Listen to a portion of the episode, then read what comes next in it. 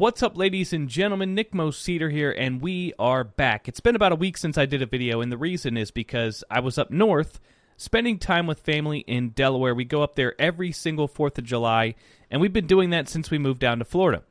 Uh, so we got back on Friday, and then I caught a stomach bug. So I've spent the past, I don't know, 48, 72 hours pooping and throwing up and all the good stuff that comes with a stomach bug. But now I'm finally on the mend. I'm starting to feel better and it's time to get back to work. So, I want to talk to you guys about the fact that I think Gavin Newsom is gearing up to throw his hat in the ring for 2024. Now, I've got a quick video I want to play for you guys, and I want you to listen very closely and you tell me this isn't Gavin Newsom gearing up for a 2024 presidential campaign. So we'll play that in just a minute, but first let's talk about the sponsor of this show, Goldco. The last time the economy looked this bad, the stock market tanked, the economy collapsed, and inflation hit record highs. But at the same time, the price of gold shot up 1,300%, and it could happen again. But can you afford to miss what could be the biggest gold and silver boom of our generation? Visit nicklovesgold.com to protect your retirement savings and get up to $10,000 in free silver. That's nicklovesgold.com. Visit nicklovesgold.com now. Now, those of you that follow me on Twitter and Telegram know that I've been kind of undecided as to whether it's going to be Gavin Newsom or Michelle Barack Obama, but one of these two is going to enter the race for 2024 in the near future, and I can almost guarantee it because there's absolutely no way that they're going to run Joe Biden again. I just can't for the life of me comprehend how they possibly could plan to run Joe Biden again when, for one thing, he's not going to survive another four year term. The dude is old as hell, but he's also cognitively impaired he gets lost on stage. He shakes hands with ghosts. He falls up Air Force One every other week. And on top of the fact that he's not fit for office physically, the entire Biden crime family syndicate's money laundering scheme has been put on full display to the American people, and it's become abundantly obvious that the Bidens have been raking in millions of dollars from our adversaries, while the DOJ does absolutely nothing to the Biden crime family and instead politically persecutes Donald Trump with fake witch hunts. Now, I know what you're thinking. Why would it be any more absurd to run Joe Biden in 2024 while he's the incumbent than it was for them to run him in 2020? I mean, in the year 2020, he was cognitively impaired, and it was pretty obvious. And we also had the Hunter Biden laptop, which documented the Biden money laundering scheme. But you have to think, uh, at the time of the election, they told us that the Hunter Biden laptop was Russian disinformation.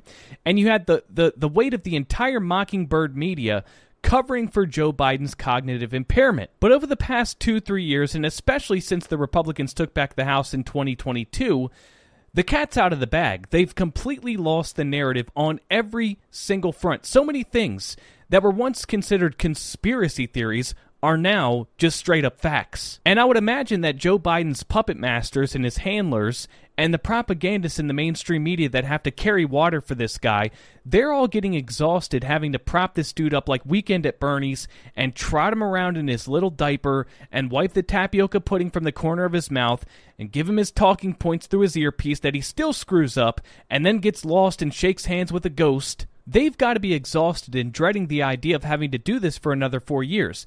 And then you have the DOJ, uh, Christopher Wray and Merrick Garland being exposed for covering up crimes of treason for the Biden crime family, again, while also politically persecuting Donald Trump with fake witch hunts. And the American people have woken up to the fact that the DOJ has been politicized and weaponized against one political party. It's all just one gigantic mess, and it's gotten so bad that I think the Democrats know they're not going to be able to get away with rigging another election for Joe Biden because it might have been obvious in 2020, but in 2024, it would be uh, an absolute civil war. And so, with all that said, I want to play this short video of Gavin Newsom talking to Jen Psaki about Governor Greg Abbott. And you listen really closely and tell me this is not preemptive presidential campaign talk. Is that on? Is that on your agenda? I don't forward? know. Private rights of bounty and criminalizing doctors, uh, and all in the name of freedom one of the worst crime and murder rates in America and one of the worst mental health uh, records of any governor in America. I'm not so convinced about the merits of his leadership, but again, I, I mean, I'm sitting here, I'm just bewildered. How can the Democratic Party, eight of the top 10 murder states are Republican states, seven of the top 10 dependent states, God forbid, dependent states are red states. The life expectancy in the South, and they're not expanding Medicaid and prenatal care and providing child care is jaw dropping how they all continue to get reelected is beyond me. Infant mortality. I mean, you care about life, and you look at life expectancy. You care about life, and you're getting kids that are gunned down by weapons of war. Spare me, all in the name of freedom, as you're banning books. So again, with all due respect, we should not be on the defensive as a, Repub- a Democratic Party. The Republican Party should be on their heels, not us.